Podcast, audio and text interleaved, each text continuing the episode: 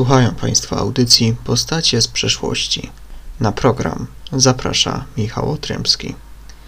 Odcinek czwarty. Eleonora Akwitańska, część trzecia. Witam wszystkich serdecznie w czwartym odcinku mojego podcastu. Jest to już trzecia część e, przygód Eleonory Akwitańskiej. Jeżeli jeszcze nie słuchaliście e, poprzednich części, to zachęcam do ich wysłuchania. Tymczasem kontynuujmy naszą historię. I teraz krótko o tej wyprawie chciałbym opowiedzieć. Mianowicie problemem, który stał na jego drodze, właściwie tym kimś, kto stał mu na drodze i mu ewidentnie nie pasował, był skonfliktowany z jego matką Stefan. Więc Henryk zebrał flotę 36 statków i postanowił zdobyć Anglię. 36 statków to wcale nie była duża armia, aczkolwiek jak E, się zaraz dowiecie, wystarczyło. Mianowicie, król wraz ze swoją świtą wszedł do miasta Malsbury i przystąpił do zdobycia zamku. Jednak na wieść o zbliżeniu się wojsk króla Stefana wyszedł z miasta i rozstawił swe wojska pod jego murami. Henryk miał przy sobie około 3000 ludzi, a Stefan, władca Anglii, tej swojej armii, z którą wyruszył, miał ich mniej. W dodatku armia królewska króla Stefana maszerowała całą noc w czasie, w którym nad Anglią przetaczała się porządna burza. No i teraz po całonocnej wędrówce i przeżytej burzy armia ta ledwo trzymała się na nogach. Walka nie miała wtedy sensu. Doszło więc do rokowań. Stefan stracił swojego syna Eustachego, dowiedział się o jego śmierci, a dodatkowo był zmęczony burzą i wojną. Traktat między Stefanem a Henrykiem został zawarty w listopadzie 1153 roku w Winchesterze, a podpisany nieco później w Wallingford. Traktat ten wyznaczał Henryka na następcę Stefana. Rok później zmarł król Stefan i 19 grudnia 1154 roku Henryk został następcą tronu Anglii. Tak więc w bardzo łatwy i bezkrwawy prawie sposób Henryk zdobył to, co chciał. Pisał trakt, został zawarty traktat, na mocy którego po śmierci Stefana jest jego następcą. Tak więc, oceniając to z zewnątrz, można powiedzieć, że w tym traktacie naprawdę wygrał dużo i nie musząc ponosić strat w ludziach, nie musząc tracić czasu, energii, no w bardzo łatwy sposób zdobył to, co chciał zdobyć może nie było nagrody od razu, lecz biorąc pod uwagę to, że, że Stefan zmarł dosłownie rok później, to Henrykowi ten traktat naprawdę wyszedł na dobre i on tutaj naprawdę dużo nim wygrał. I teraz przenosimy się właśnie do tego 1154 roku, kiedy to Henryk dowiaduje się o śmierci Stefana i o tym, że teraz został następcą człowieka, który konfliktował się z nim i z jego matką przez ostatnie długie lata. Dumny następca tronu wybrał się razem z żoną do Anglii. Podczas podróży Alienor urodziła swojego pierwszego syna. Mina Ludwika byłaby teraz zapewne straszna, ale tam go nie było, był tam Henryk i razem zdecydowali, że nadadzą mu imię Wilhelm, na cześć Wilhelma zdobywcy. W historii pewnie nieraz słyszeliście o nim, lecz pewnie bierze się pytanie, skąd się wziął jego przydomek i co zdobył ten Wilhelm zdobywca. Już śpieszę z pomocą i postaram się to pokrótce wy wytłumaczyć. Mianowicie Wilhelm był księciem Normandii, podobnie tak jak nasz Henryk II, tylko troszkę wcześniej. Był księciem Normandii i w 1166 roku najechał na Anglię i tam pokonał e, wojska króla Harolda II w sławnej bitwie pod Hastings, gdzie dokładnie dnia 14 października 1066 roku, 14 października, czyli w dzień, w którym my obchodzimy taki dzień pamięci, Dzień Nauczyciela na e, właśnie ku pamięci założenia powstania Komisji Edukacji Narodowej, więc też łatwo sobie to można skojarzyć. No i był rok 1066, armia Normanów najechała na Anglię. Właśnie wodzą Wilhelma, no i odbyła się e, znana bitwa po dziś dzień, bitwa pod Hastings. W bitwie tej zginął król Anglii Harold II, i zwycięsko z niej wyszli Normanowie,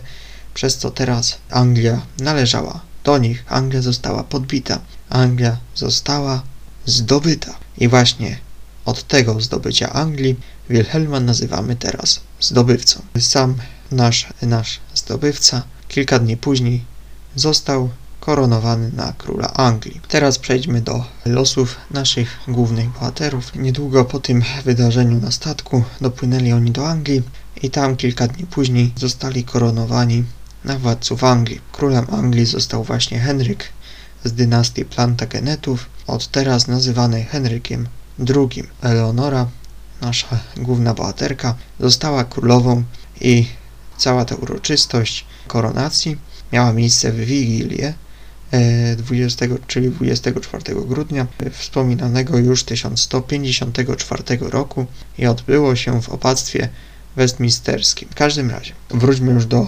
właściwego króla, bo właśnie małżonek naszej Eleonory został królem Anglii. Teren, którym władał, był już dość znaczący, bo jak pamiętamy, miał od kilku lat już władał Normandią, którą dostał od ojca jeszcze za jego życia. Następnie Andegawenia, którą odziedziczył po ojcu, Akwitania, którą Alienor wniosła jako posag do małżeństwa. No i teraz Anglia, którą odziedziczył po Stefanie dzięki kontraktowi wywalczonemu podczas samodzielnego najazdu na Anglię. Tak więc król miał już pod swoim, swoją władzą naprawdę spore terytorium.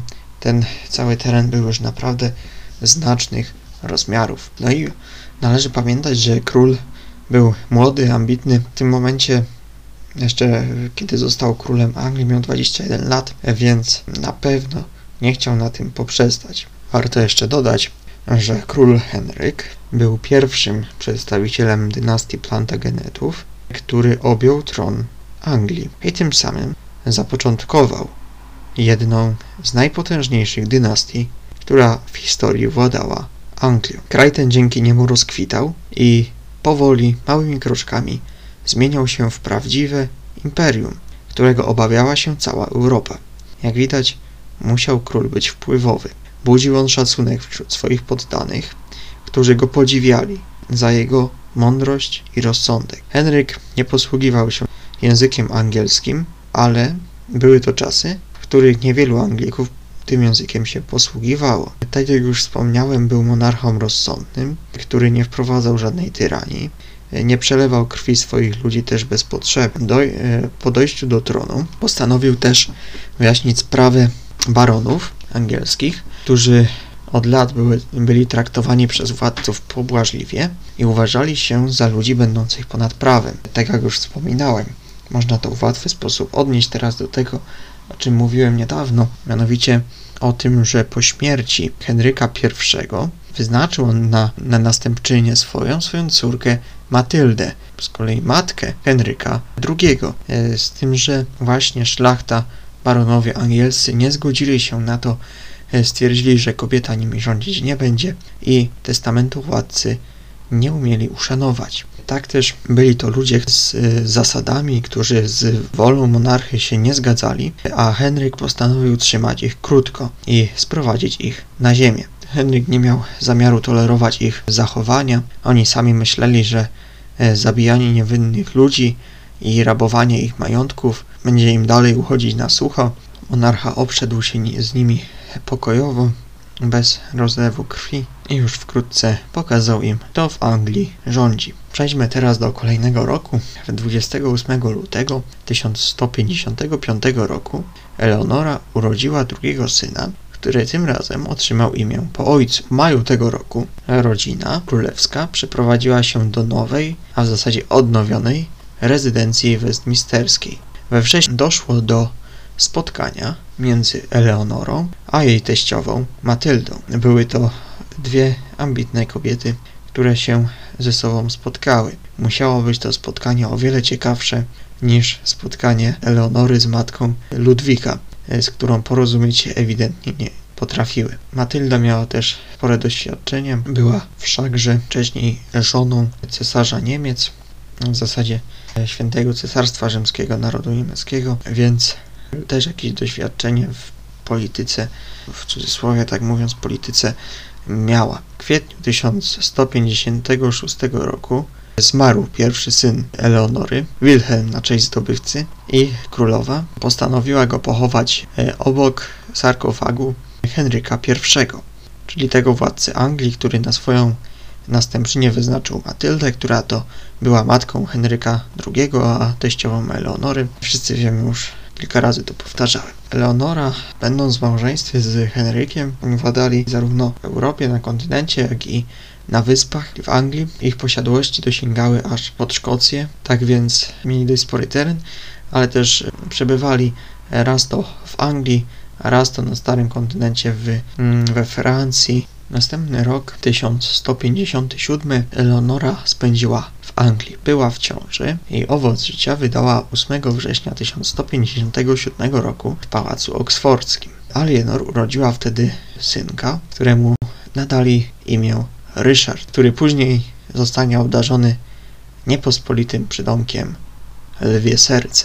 I był to ukochany synek Eleonory. Co więcej, Eleonora go przeżyje i niejednokrotnie razem z nim będzie się będzie występować przeciwko swojemu mężowi. W 1158 roku, podczas Dnia Wielkiej Nocy, czas uroczystości, odbyła się msza w katedrze, podczas której Alienor i Henryk zdjęli korony i, i złożyli je w kaplicy świę, świętego Wulfstana, po czym złożyli przysięgę, że nigdy więcej ich już nie włożą. Rok po roku Eleonora rodziła kolejne dziecko. 23 września tego już 1158 roku urodziła następnego syna. Tym razem y, synek dostał imię po stryju Gottfrydzie. Tak więc te lata, o których tutaj była mowa, to nasza królowa spędzała głównie na tym, na noszeniu dzieci, na rodzeniu i wychowywaniu ich. W 1159 roku rodzina królewska postanowiła zrobić ukłon w, w kierunku polityki dynastycznej i e, na Wielkanoc zaproszono hrabiego Barcelony Berengera, aby wzmocnić sojusz między Akwitanią a Katalonią. I postanowiono, żeby Ryszarda, syna rodziny królewskiej, zaręczyć z Berengarią, córką hrabiego Barcelony. Ten rok jednak się na tym nie skończył. Mówimy dopiero o wiośnie, o Wielkanocy. Przejdźmy do tego, co było dalej. W tym roku Leonora również nie próżnowała. Jak już wspominałem na początku, sprawa Tuluzy będzie jej takim oczkiem w głowie i naprawdę będzie się ciągnęła za nią przez całe życie, prawie. Tak więc teraz do tej sprawy E, wrócimy. E, mianowicie, niedługo po tych wydarzeniach, o których przed chwilą była mowa, Eleonora wysłała do Rajmunda V żądanie oddania hrabstwa Tuluzy. Raymond V oczywiście odmówił, lecz ta odmowa wiązała się z wypowiedzeniem wojny. Przenieśmy się teraz o rok do przodu, do września 1160 roku. W tym to roku Eleonora, która przebywała wcześniej w Portua, przywiozła dzieci do przebywającego w Normandii Henryka. Henryk miał wtedy sprawę z poprzednim mężem Eleonory, Ludwikiem VII. Postanowił złożyć mu hołd lenny z Normandii. W dalszym ciągu przypychano tutaj politykę dynastyczną i król postanowił swoją córkę Matyldę wydać za syna jeszcze nienarodzonego króla Francji, wszakże Ludwik VII oczekiwał wtedy dziecka. W przypadku, oczywiście, gdyby urodził mu się chłopiec, co mu do tej pory nie wychodziło, chciał właśnie wydać swoją córkę Matyldę za tego chłopca, który się urodzi. No i Ludwikowi się znowu nie udało. Chłopiec mu się nie urodził, ale urodziła mu się córka, Małgorzata. A Henryk oczywiście miał w czym przebierać. Miał bowiem wiele dzieci obu płci, więc nie musiał zbytnio zachodzić głowę co robić, tylko postanowił zamiast córki wydać swojego syna Henryka z nowonarodzoną córką Ludwika.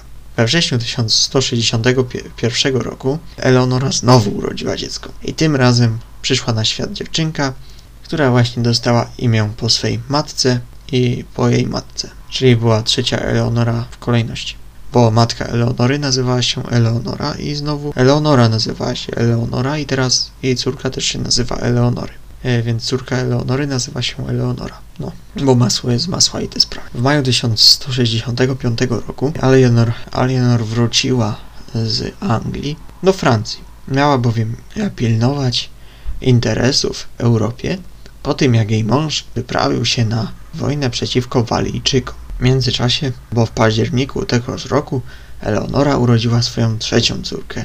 Tym razem dostała imię Joanna. Boże Narodzenie roku 66 Henryk II zażyczył sobie spędzić w Portua i zostawił Anglię swojemu e, synowi Henrykowi Młodszemu, który stał się w ten sposób oficjalnym władcą Akwitanii, pomimo tego, że był już tytularnym władcą Anglii. Bardzo się to nie spodobało Eleonorze, ponieważ bez jej zgody został pominęty młodszy syn, Ryszard Lwie Serce, który jeszcze lwim sercem nie był. I właśnie z mężem stały się powodem rozłąki w czasie nadchodzących świąt Bożego Narodzenia. Tak więc Eleonora wraz z dziećmi spędziła święta osobno. Co więcej, 27 grudnia urodziła swoje ostatnie dziecko, któremu dała na imię Jan. Otrzymał on imię po Janie Ewangeliście, którego właśnie święto przypada na dzień 27 grudnia i w ten dzień w kościele święci się wino. We wrześniu 1167 roku Eleonora razem z mężem wzięła udział w pogrzebie.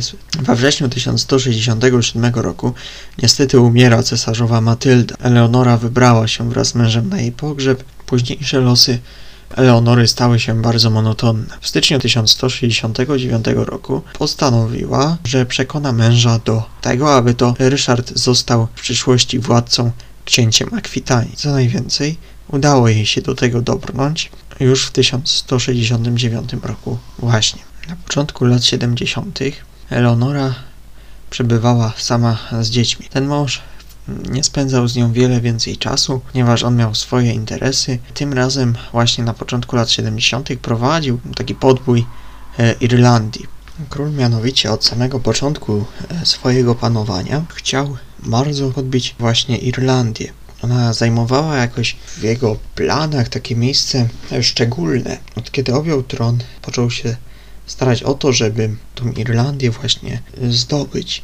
Jego wyprawy właśnie na początku lat 70. XII e, wieku przyniosły nawet zamierzony skutek i udało się porządkować sobie Irlandię. Jednakże to nie trwało długo. Król po paru latach postanowił przeznaczyć tą Irlandię dla swojego najmłodszego syna, Jana, który później będzie zwany Janem bez ziemi i stało się tak, że była Irlandia, którą podbił król Henryk dzięki swoim wyprawom tam i miał ją podporządkowaną, lecz coraz więcej ludzi, jego ludzi z Anglii wyjeżdżało do Irlandii i tam zamieszkiwało. No i po pewnym czasie, asymilując się z ludnością tubylczą, zaczęli się oni domagać niepodległości Irlandii, z czym król już sobie zbytnio nie radził.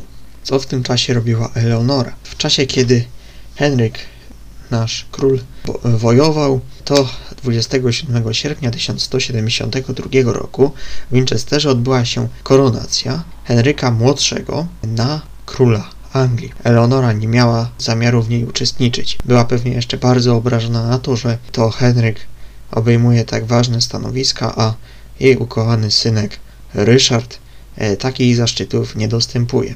W lutym 1173 roku Eleonora otrzymała na wychowanie czteroletnią e, narzeczoną dla Jana. Weźmy nie do roku 1173, w którym powstał bunt przeciwko Henrykowi. Buntowali się jego synowie. I o co tutaj chodziło? Mianowicie, kiedy król e, przybył do Portua, e, rozpoczął się e, przeciw niemu bunt jego synów. E, powodem tego buntu, przyczyną, e, było to, że Henryk popychał swoich synów przeciwko sobie, przez co Henryk młodszy miał żal do Ryszarda, a Ryszard to odwzajemniał i też go zbytnio nie lubił. E, dodatkowo kochany syn Eleonory był tak niestały w swoim postępowaniu, że osoby w jego otoczeniu w ogóle nie wiedziały, czego mogą się po nim spodziewać. Podobnie jak o Gottfrydzie jego bracie, o którym mawiano, że śliski jest niczym węgł. Ogólnie to synowie Henryka e, doszli do wniosku, że ojciec ograniczył ich przywileje. I to było takim e, podstawowym powodem do tego buntu. Zaplanowali zdetronizować ojca, a następnie zrobić króla z Henryka Młodego. 12 maja do tego buntu synów dołączyła się Eleonora. Oczywiście postanowiła stanąć po tej stronie, po której odpowiedział się jej ukochany syn, Ryszard Lwie Serce. Tym bardziej, że też zbytnio nie popierała e, zachowania swojego e, małżonka. Król Henryk wiedział, że Eleonora stawiała się za swoimi synami i 12 maja 1174 roku wojska Henryka II zajęły Portua, w którym znajdowała się i przebywała nasza Alienor. Aby nie wpaść w ręce męża, podjęła ona próbę ucieczki. E, postanowiła przebrać się za mężczyznę. Te całe przebieranki to było coś, co e, w ówczesnych czasach było bardzo, bardzo modne, mm, bardzo takim powszechnie znanym sposobem na to, żeby, żeby się ukryć i z tych przebieranek często, e, często korzystano. Jednakże tutaj nie udało się Eleonorze uciec pod przebraniem mężczyzny i ponieważ misterny plan rozszyfrował, nadali imię Ryszard, który później zostanie obdarzony niepospolitym przydomkiem Lwie Serce. I był to ukochany synek Eleonory. Co więcej, Eleonora go przeżyje i niejednokrotnie razem z nim będzie się będzie występować przeciwko swojemu mężowi. W 1158 roku, podczas Dnia Wielkiej Nocy, czas uroczystości, odbyła się msza w katedrze, podczas której Alienor i, i Henryk zdjęli korony i, i złożyli je w kaplicy świę, świętego Wulfstana, po czym złożyli przysięgę, że nigdy więcej ich już nie włożą. Rok po roku Eleonora rodziła kolejne dziecko. 23 września tego już 1158 roku urodziła następnego syna. Tym razem y, synek dostał imię po stryju Gottfrydzie. Tak więc te lata, o których tutaj była mowa, to nasza królowa spędzała głównie na tym, na noszeniu dzieci, na rodzeniu i wychowywaniu ich. W 1159 roku rodzina królewska postanowiła zrobić ukłon w, y, w kierunku polityki dynastycznej i na Wielkanoc zaproszono hrabiego Barcelony, Berengera, aby wzmocnić sojusz między Akwitanią a Katalonią. I postanowiono, żeby Ryszarda, syna rodziny królewskiej, zaręczyć z Berengarią, córką hrabiego Barcelony. Ten rok jednak się na tym nie skończył. Mówimy dopiero o wiośnie, o Wielkanocy. Przejdźmy do tego, co było dalej. W tym roku Leonora również nie próżnowała. Jak już wspominałem na początku, sprawa Tuluzy będzie jej takim oczkiem w głowie i naprawdę będzie się ciągnęła za nią przez całe życie, prawie.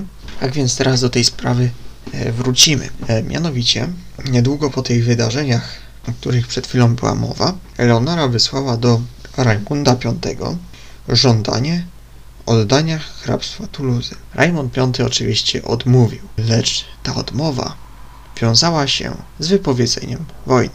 Przenieśmy się teraz o rok do przodu, do września 1160 roku. W tym roku Eleonora, która przebywała wcześniej w Portua, przywiozła dzieci do przebywającego w Normandii Henryka.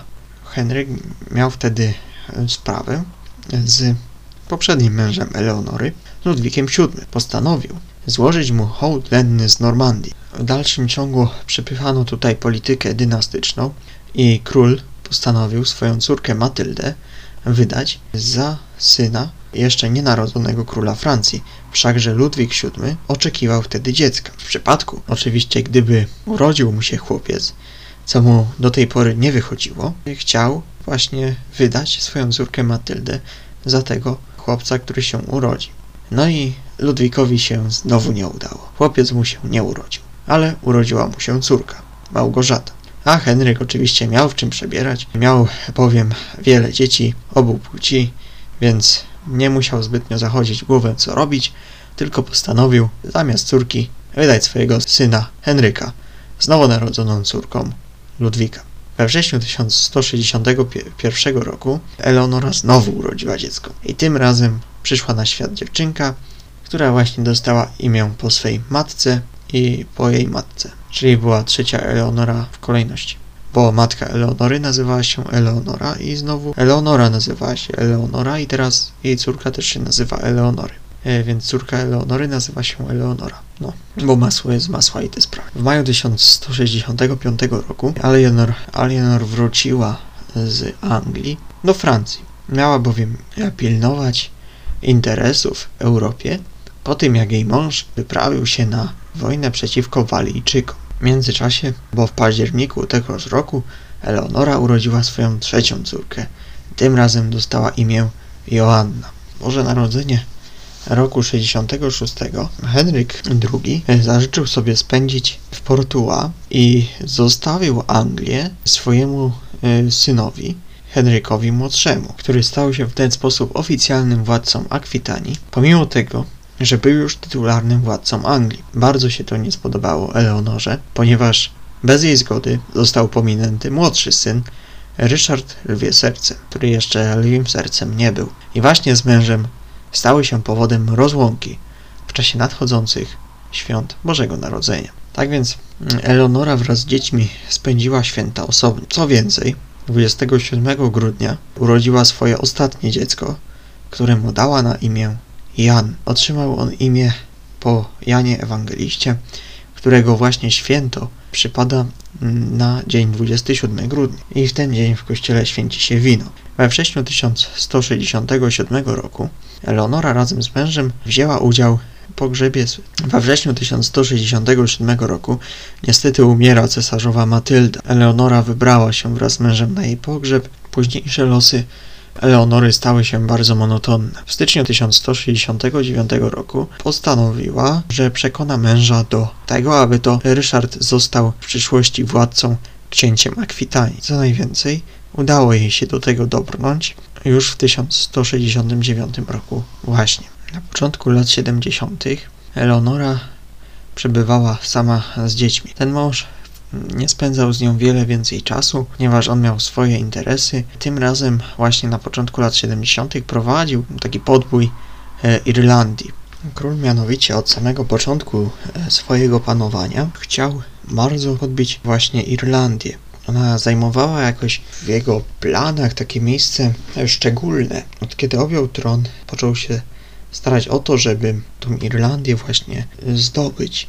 Jego wyprawy właśnie na początku lat 70. XII e, wieku przyniosły nawet zamierzony skutek i udało się porządkować sobie Irlandię. Jednakże to nie trwało długo. Król po paru latach postanowił przeznaczyć tą Irlandię dla swojego najmłodszego syna, Jana, który później będzie zwany Janem bez ziemi i stało się tak, że była Irlandia, którą podbił król Henryk dzięki swoim wyprawom tam i miał ją podporządkowaną, lecz coraz więcej ludzi, jego ludzi z Anglii wyjeżdżało do Irlandii i tam zamieszkiwało. No i po pewnym czasie, asymilując się z ludnością tubylczą, zaczęli się oni domagać niepodległości Irlandii, z czym król już sobie zbytnio nie radził.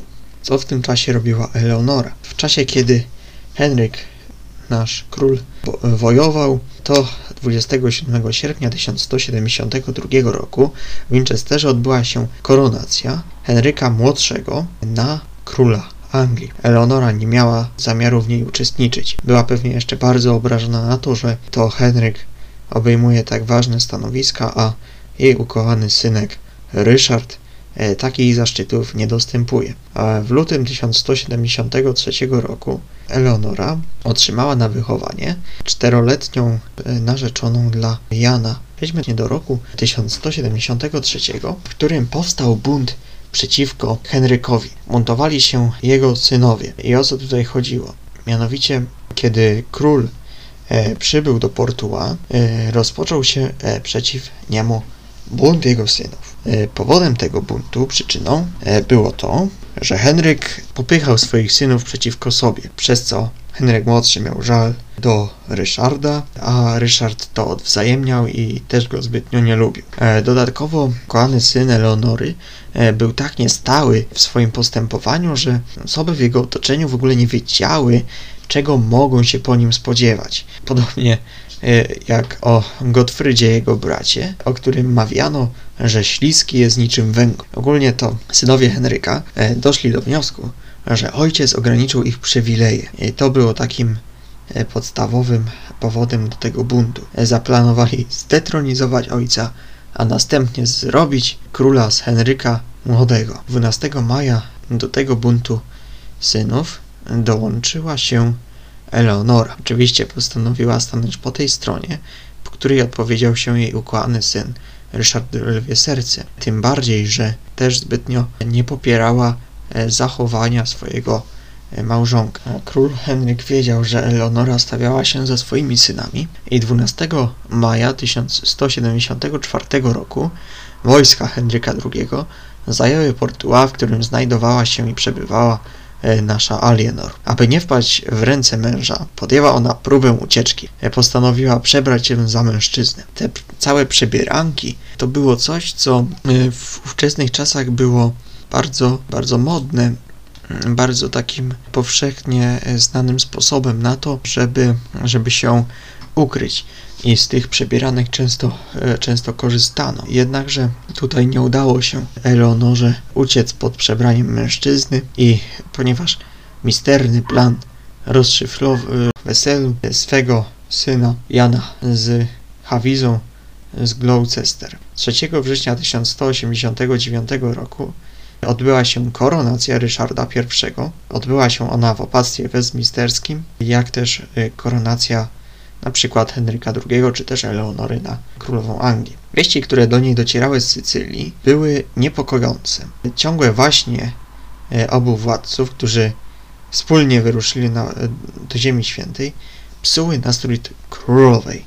Jedną z kości niezgody był wciąż powracający dylemat orzęku Ryszarda Lwie Serce e, z Alicją, córką Ludwika siódmego, już nieżyjącego od paru lat, a siostrą Filipa II Augusta, ówczesnego króla Francji. Król Anglii nie chciał poślubić kobiety, która wcześniej była kochanką jego ojca i to jeszcze w dodatku taką, która urodziła mu dzieci. Eleonora, rozumiejąc oczywiście swojego syna, postanowiła wziąć sprawy w swoje ręce. I w tym celu udała się w daleki świat, aby znaleźć nową narzeczoną dla Ryszarda. Jej inicjatywa oczywiście zakończyła się sukcesem. Wybrała się ona daleko za Pireneje, a dokładnie to do Nawarry, gdzie, gdzie poprosiła króla Nawarry, Sansza, aby ten dał y, za narzeczoną dla Ryszarda I swoją córkę Berengarię. Oczywiście jej misja y, tym razem zakończyła się powodzeniem.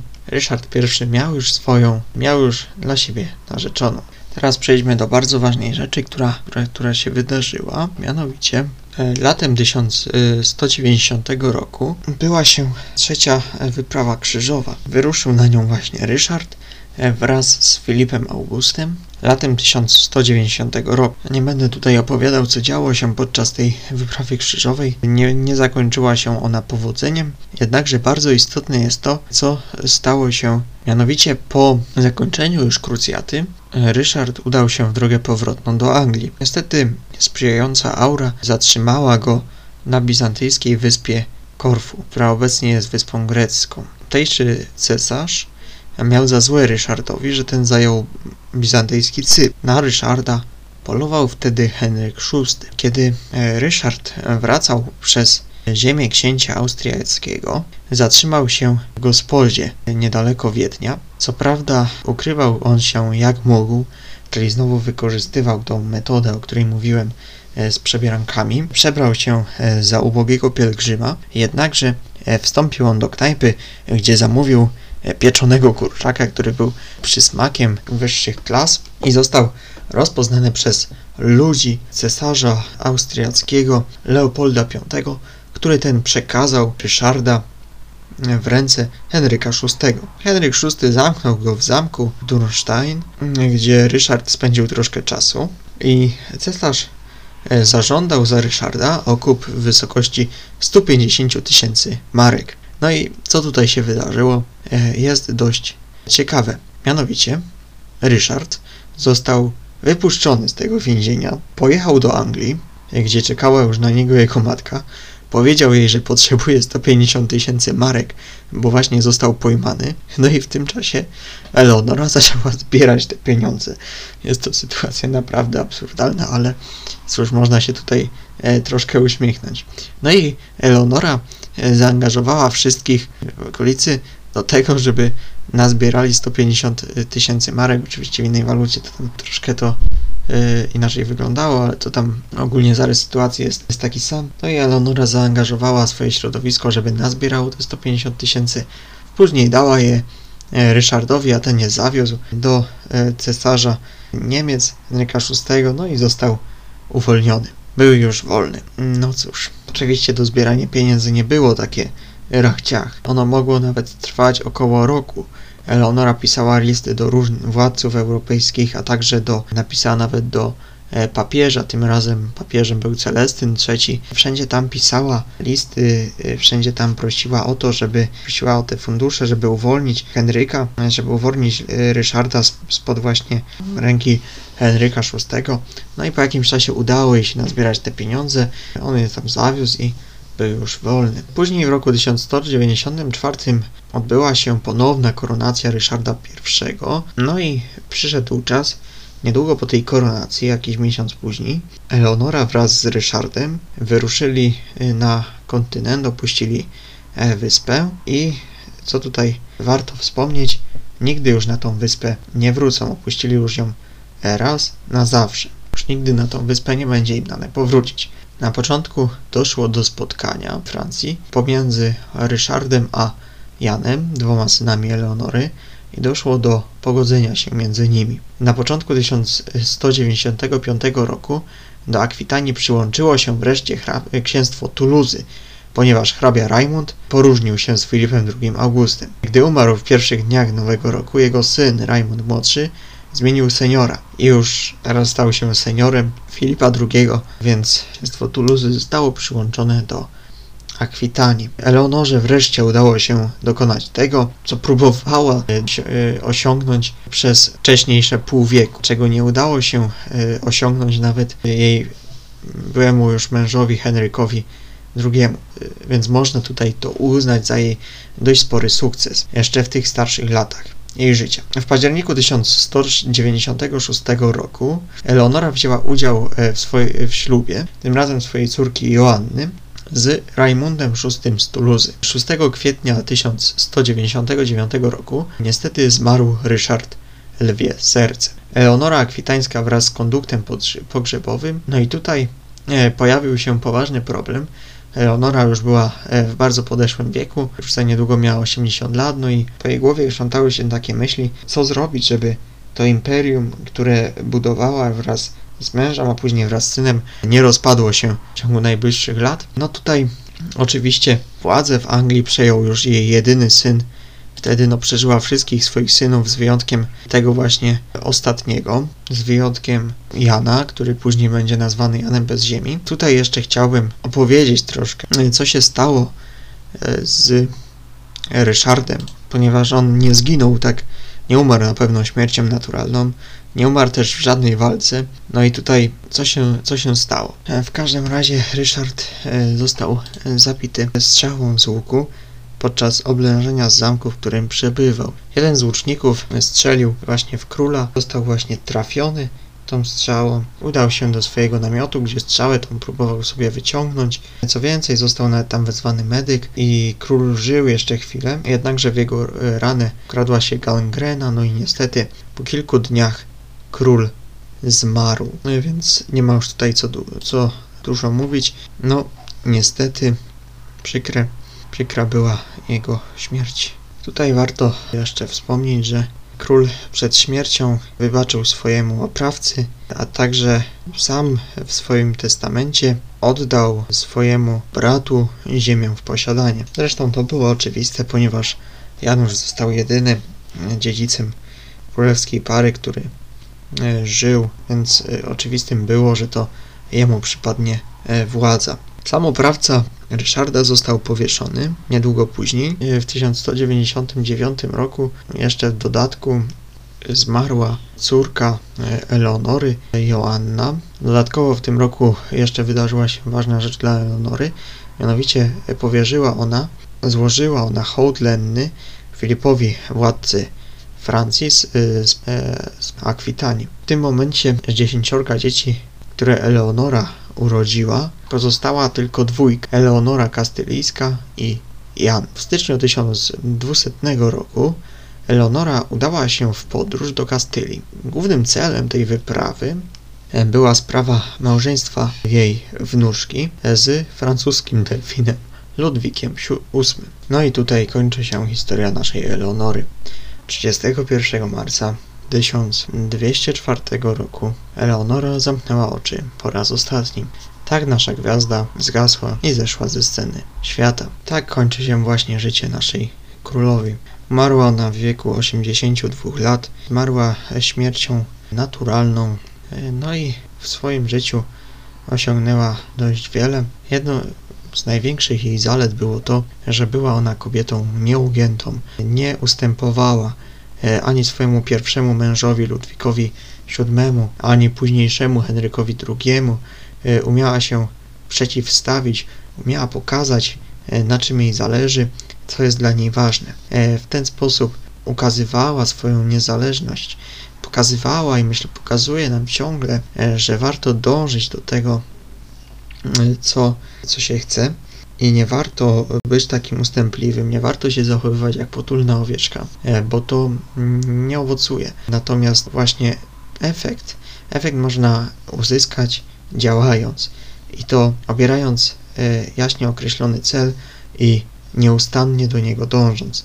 W ten sposób można osiągnąć bardzo wiele. Dzięki temu, temu dążeniu, dzisiaj możemy nazwać śmiało Eleonorę jedną z najbardziej wpływowych kobiet w historii. Była to kobieta, która rządziła jednocześnie Francją i Anglią. Nigdy w historii nie udało się żadnej kobiecie tego osiągnąć. Kobieta, która rządziła e, i Francją, i Anglią. Była królową zarówno Francji przez małżeństwo z Ludwikiem VII, jak i Anglii z małżeństwa z Henrykiem II. Udało jej się także osiągnąć swój cel w postaci, postaci Tuluzy, którą po długim czasie e, włączyła do Akwitanii. E, na koniec zabezpieczyła swoje ziemie przed rozdarciem i złożyła z nich hołd lenny Filipowi Augustowi. E, wydała za mąż swoje córki, te, które jeszcze żyły, a na tronie Anglii pozostawiła po sobie swojego najmłodszego syna, jedynego żyjącego w momencie jej śmierci,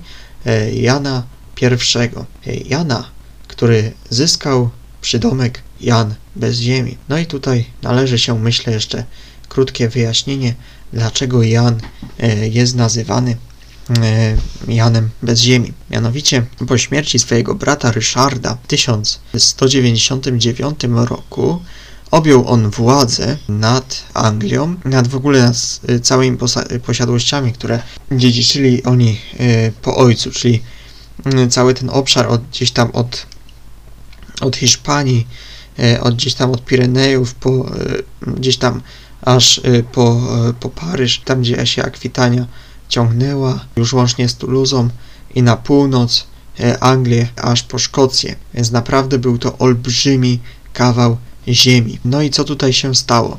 Dlaczego Jan jest bez ziemi, skoro otrzymał tyle ziemi? Mianowicie już po trzech latach swoich rządów, jeszcze za życia Eleonory, król utracił połowę swoich terytoriów. Wymógł na nim to e, władca Francji, którą, który część z tych terytoriów wziął siłą, część od niego odkupił, no i w ten sposób e, jego e, terytorium, tereny, które były od niego zależne, znacznie się zmniejszyły. Stąd też wziął się przydomek Jana bez ziemi. Tymczasem Eleonora odeszła ze świata.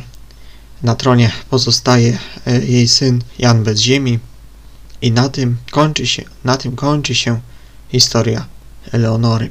Myślę, że warto było o niej opowiedzieć, gdyż w dzisiejszych czasach e, za dużo o niej się nie mówi, za dużo nie ma o niej napisane w podręcznikach szkolnych. Nie jest to jakaś osoba znana gdzieś tam w internecie czy tak dalej. No, w dzisiejszym świecie sła, taką, tak sławne, znaczy może nie tyle sławne, co znane. Znanych jest też e, dużo czarnych charakterów, na przykład w internecie czy w mediach, e, ja uważam, że powinno się dać cały przekrój zarówno e, czarnych charakterów z przeszłości, jak i tych o chwalebnych życiorysach i wielkich dokonaniach. E, dlatego dzisiaj postanowiłem opowiedzieć o, o właśnie Eleonorze Akwitańskiej, o Alienor z Akwitanii, wielkiej kobiety, kobiety wręcz, można powiedzieć, wszechczasów. Tymczasem to koniec. Bardzo Wam wszystkim dziękuję za wysłuchanie tego odcinka podcastu, jak również y, całej serii odcinków o Eleonorze. Ja chciałbym jeszcze moich słuchaczy którzy pamiętają odcinek o Tomaszu, e, przeprosić za to, e, za ten przedłużony czas oczekiwania na ten odcinek. Jednakże wiele błędów organizacyjnych powodowało, że odcinek przesunął się w czasie i niestety początki historii Eleonora Kwitańskiej e, wypuściłem dopiero w listopadzie, a miałem to zrobić we wrześniu. Mam nadzieję, że w przyszłości, jeżeli bym już coś zapowiedział, to że dotrzymam terminu. Natomiast jeden taki wniosek, który mi się nasunął, był taki, żeby już więcej e, nie zapowiadać konkretnych terminów, bo praca nad tym odcinkiem e, to naprawdę sporo, sporo czasu, sporo godzin. Nie da się tego nadrobić w jeden dzień, jeżeli się parę tygodni zawali, więc szczerze nie będę już zapowiadał, e, kiedy następny odcinek się pokaże. Jednakże życzę sobie i Wam, żeby w przyszłym roku tych odcinków ukazało się wiele więcej niż w tym, żeby były one ciekawsze. Mamy dzisiaj 30 grudnia, kiedy to nagrywam tą końcówkę. E, właśnie doszedłem do końca i chwilę postanowiłem jeszcze e, pogadać. Ja e, przyznam się szczerze, że nagrywałem tą historię Eleonora Akwitańskiej, mniej więcej tą trzecią część, no tutaj może nie dokładnie, ale mniej więcej tą trzecią część nagrywałem dokładnie 7 tygodni temu. I przez te 7 tygodni trochę obrabiałem, trochę nie. Ten etap y, montażu przeciągał mi się. Miałem jeszcze y, zamiar wypuścić ten odcinek w ubiegłym miesiącu, natomiast wiele spraw, a później a może też moja rezygnacja spowodowały, że odcinek ukazuje się dopiero dzisiaj, ale z racji tego, że dzisiaj mam dzień wolny od wszystkich możliwych obowiązków, których natłok na co dzień redukuje mój czas wolny do minimum, to dzisiaj postanowiłem dokończyć e, sprawę Eleonory Akwitańskiej. No i cóż, mamy końcówkę roku. Dzisiaj jest 30 grudnia. W przyszłym roku zaczniemy sobie od y, odcinka o czarnym charakterze, żeby zachować równowagę. Były dwie takie postacie, w miarę można określić jako pozytywne. Będziemy musieli sobie za zacząć od kogoś, kogo można określić jako taką postać nieco negatywną. Moi drodzy słuchacze, jeżeli macie jakieś pomysły, jeżeli chodzi o to, o kim jeszcze nagrać audycję w następnym roku, jakąś osobę e, z historii zna, znaną Wam, o której e, nie mówi się w szkole, nie mówi się w internecie, o której mało ludzi wie, no to można mi podesłać taką propozycję. Być może się do niej przychylę. Zobaczymy, co się da zrobić. W każdym razie to jest taki mój pomysł na przyszły rok, żeby właśnie zacząć od jakiegoś czarnego charakteru, a później polecimy dalej. Mam już kilka pomysłów. Mam nadzieję, że uda mi się je zrealizować e, i że nie będzie miał wielu przeszkód na drodze i że będę jeszcze solidniej pracował nad tymi. No nic, życzę sobie w takim razie czasu na, na robienie notatek, na nagrywanie audycji i na e, żmudny montaż. A Wam życzę miłego słuchania moich podcastów, tych, które już wypuściłem i tych, które mam nadzieję wypuszczę w przyszłości. Wszystkiego dobrego. Chciałbym jeszcze podziękować wszystkim, którzy słuchali moich poprzednich odcinków. Na dzień dzisiejszy e, moje wszystkie odcinki mają łącznie ponad 60 odtworzeń. E, na początku tworząc ten podcast nie spodziewałem się, że tak szybko bez promowania uda mi się nazbierać chociaż trochę wyświetleń, e, odtworzeń. Dlatego tym wszystkim, którzy już słuchali moich podcastów, bardzo dziękuję i zachęcam do tego, e, żeby polecać je swoim znajomym. Dziękuję za wszystko. Na dzisiaj to już wszystko. Ja się żegnam i życzę tradycyjnie miłego dnia albo dobrej nocy, w zależności od tego, o której porze dnia tego słuchacie. Dziękuję za wysłuchanie do końca tego odcinka, jak i całej serii o Eleonorze, tym, którzy słuchali. A jeżeli ktoś nie słuchał jeszcze poprzednich części o Eleonorze, e, to zachęcam do mm, nadrobienia zaległości. Także zapraszam do wysłania odcinka o Tomaszu Mor. E, no i to wszystko na dzisiaj. Do usłyszenia.